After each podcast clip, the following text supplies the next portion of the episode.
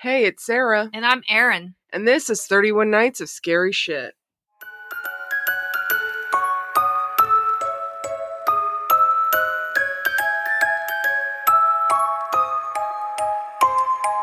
Oh, hello.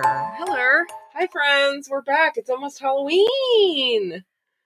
I'm both happy and sad. It's a happy and sad occasion, but I'm also really happy to see kids and give them candy. Yeah. That's exciting. But I'm not excited for October to be over because then it means it's closer to Christmas and Christmas is nice, but it's cold and I don't like that.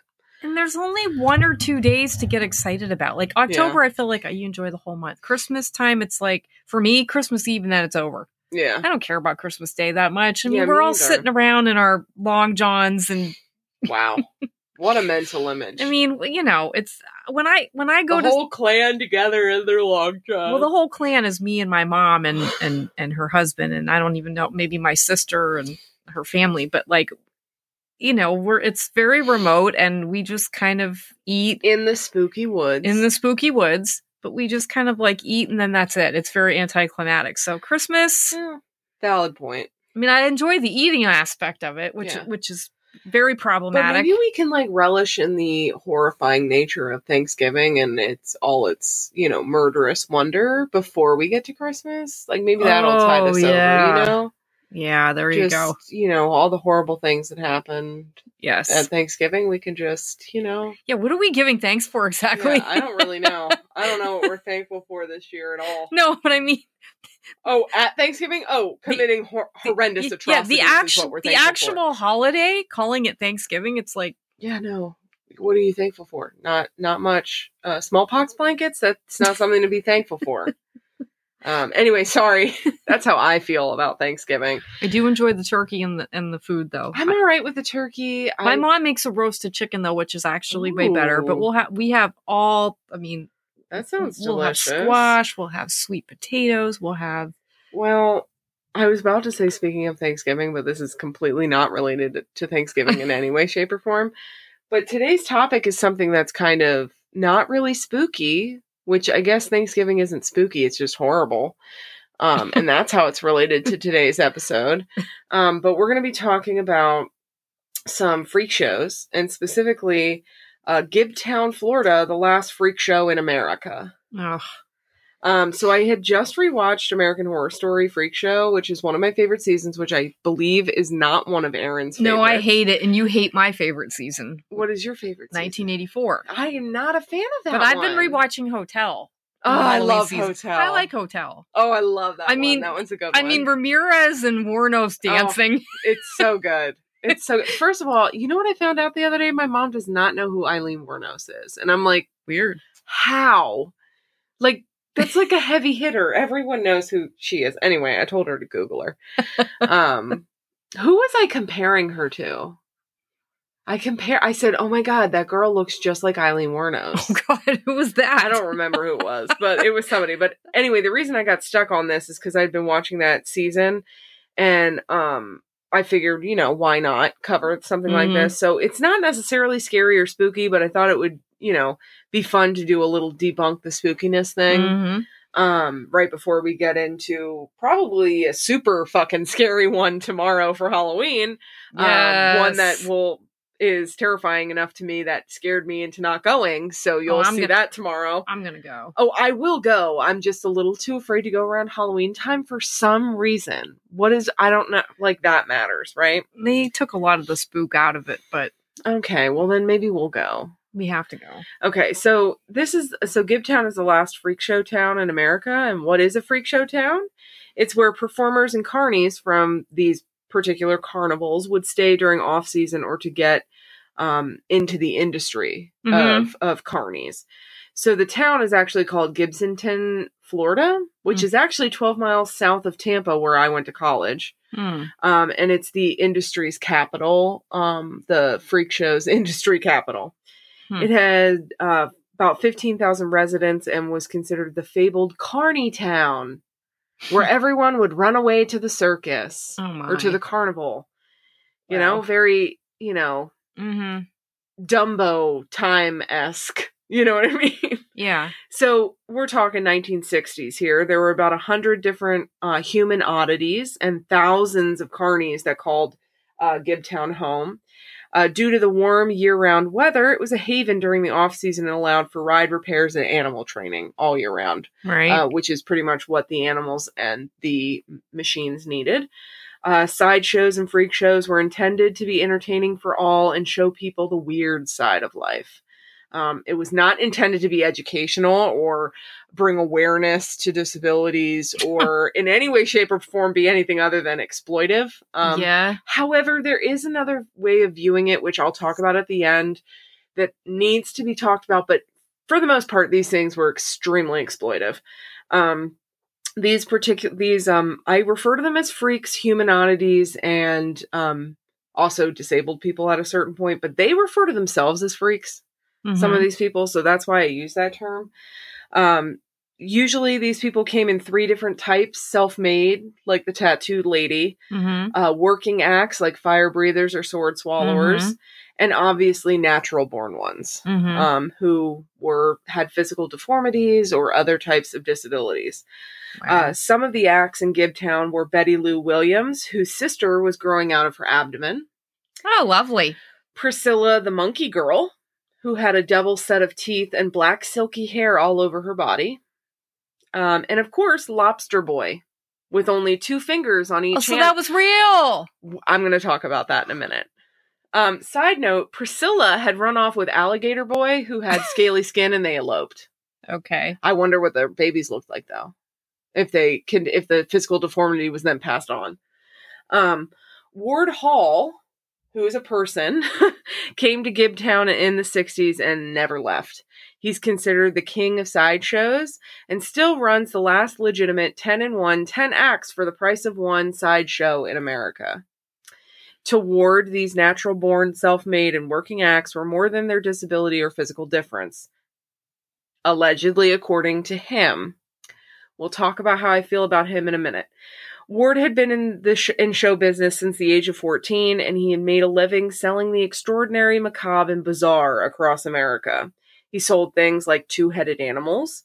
Um, he would sell okay, this um photographs as well as the actual young boys. Um, he had this collection of three Native American boys that would wrestle alligators um, monkeys and race cars, a wax replica of the Last Supper, a man barehandedly milking rattlesnakes, um, fetuses in glass bottles, No. and human freaks. So he's like, uh, what's his face with the mustache from Mhm. Freak Show. Oh, yeah. Ew. Um, now you may be saying, why would Florida be one of the last places to have something that seems to be super chill and not immensely taking advantage of people with disabilities and deformities?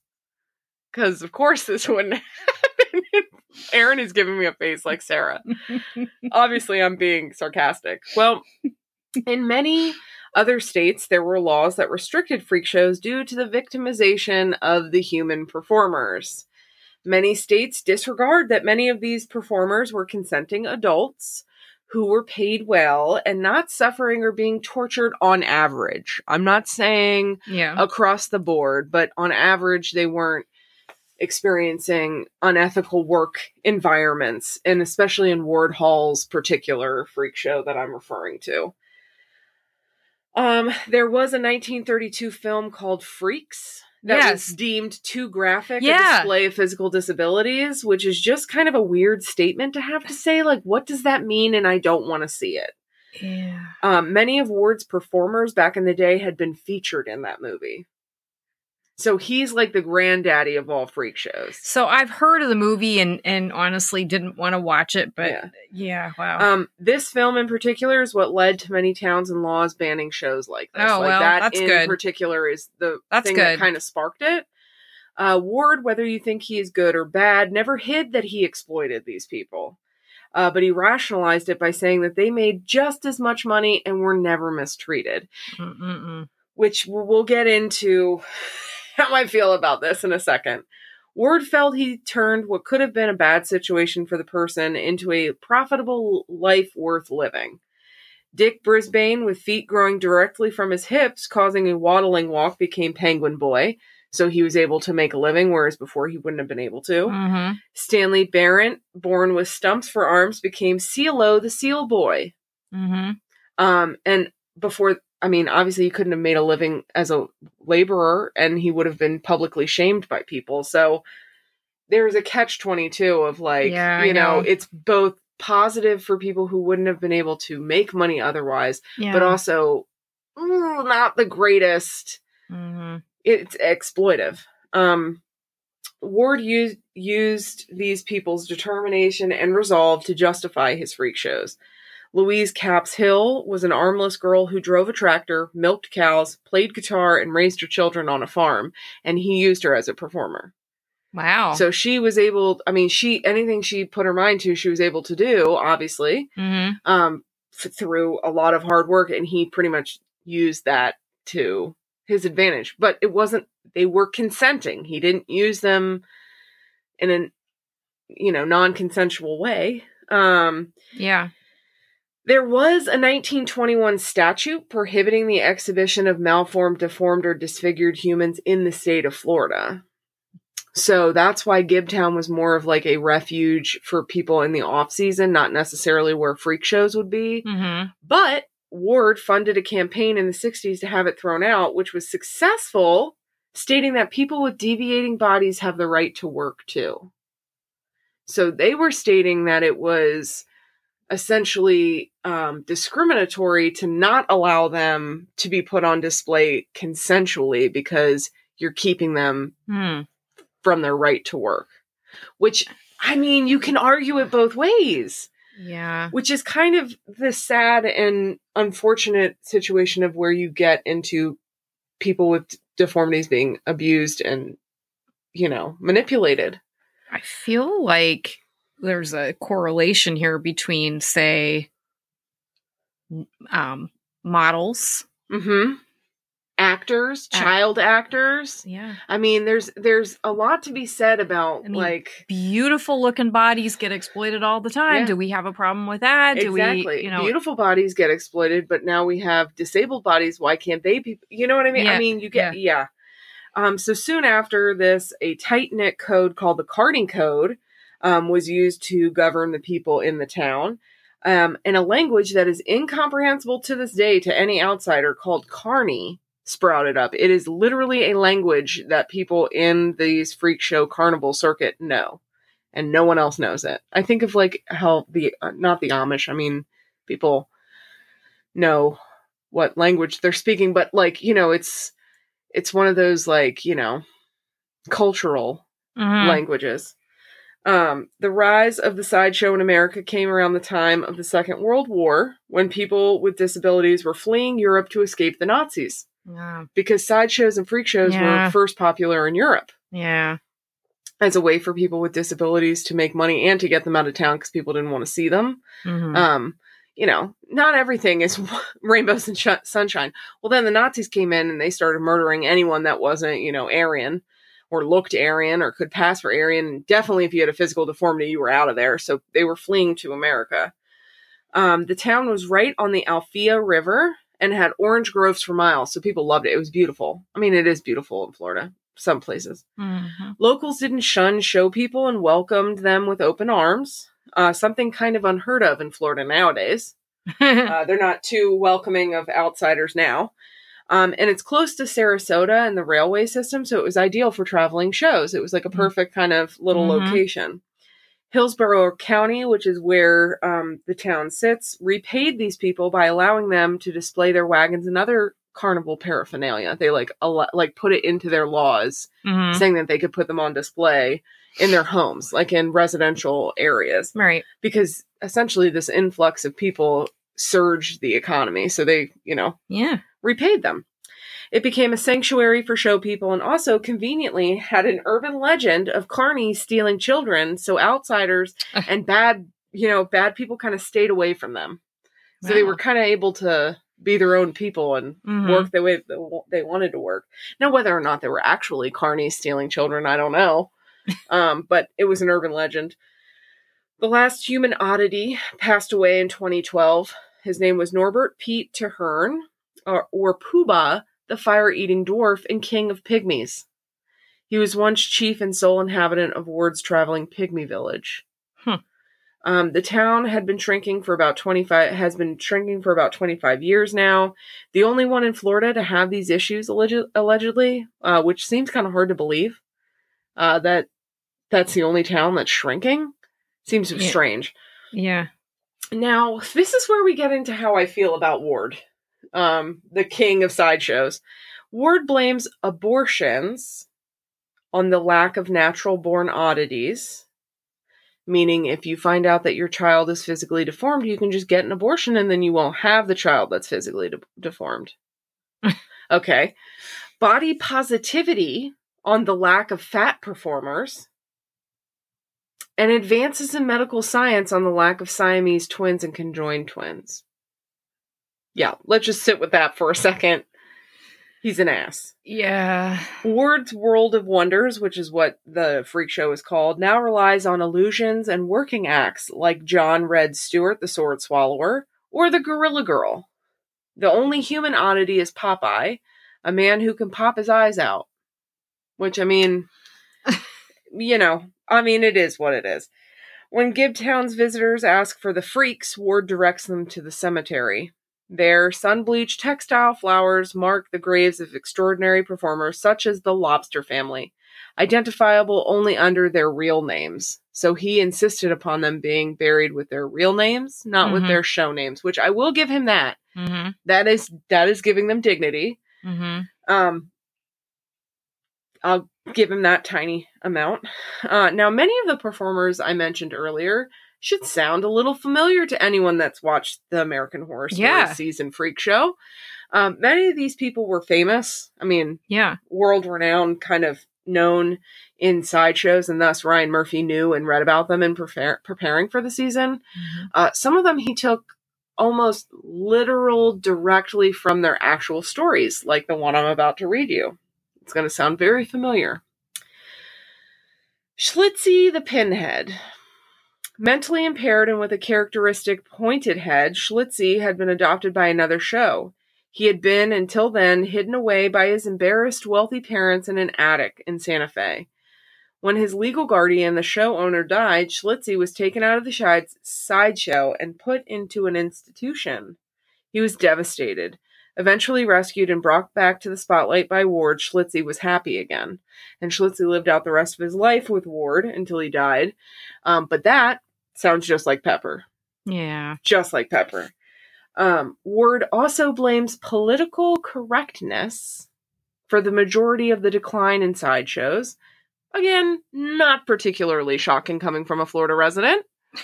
Um, and whether or not you think sideshows are great or not, they were ultimately exploitive. Um, and on average, not too great to their performers. However, Ward Hall seems to have at least compensated people Yeah. appropriately and gave them dignity in death. I mean, he didn't put them on display after they died. Right. Yeah. He didn't take their bodies and, you know, Yeah. put them in jars. He did sell people pe- sell things like that that other people had already done, but he Mhm. didn't do that to any of his performers, which I mean, if you're going to have to throw somebody a bone, I'll get thrown one for that. I mean, Mhm. it's something, I guess, in the grand scheme of things, but he's still alive. wow. How old is he? Uh, he's I think he's in his 90s. I think he's 93 Wow. um or 89 i can't remember exactly off the top of my head i didn't spend a whole lot of time going into his backstory either but um yeah so that's about gibtown florida um the last freak show town in america Wow. which is kind of wild kind of wild i didn't even know that exi- existed still Well, no, I wouldn't have known. like they you can still go down there and see all their the Oh. old like wagons and stuff like there's an, a sideshow museum but it, again it doesn't have like bones displayed or Mhm. amputated body parts or anything like that it just has you know like um there was the icelandic giant that uh all of his dwarves in his performing group were murdered by the nazis so he escaped to america. His like silver and gold coat is displayed Right. there and certain things like that. You know nothing no body parts uh where they're exploiting them after Mhm. after the fact. But that's that's today's story friend. You know, not particularly scary, but more of like sideshows aren't those people are not the scary people. It's the people that ran them that were the scary people. Oh, I can't even imagine. Yeah. So anyway, friends, that's that's what we got today. We got some exciting things in the works that we've been talking about. We obviously can't talk about them now, but maybe in the next few months, uh, some exciting things will start coming out. yes. Um, we got lots more discussions to do. Um, but yeah, so um, we'll uh, see you tomorrow for our Halloween episode. yes. And we're really excited about that one. That one's going to be really good. Really, really good, friends. You're going to love it. And uh, so make sure to follow us on all the social medias at 31 Nights of Scary Shit or at Scary Shit Pod. Make sure you send us those stories at 31 Nights of Scary Shit at gmail.com. Uh, make sure you uh, Venmo or buy me a coffee account us to help us with our audio equipment needs. Our Venmo is at podcast 31 nights. And uh, just make sure to uh, Stay spooky. bye.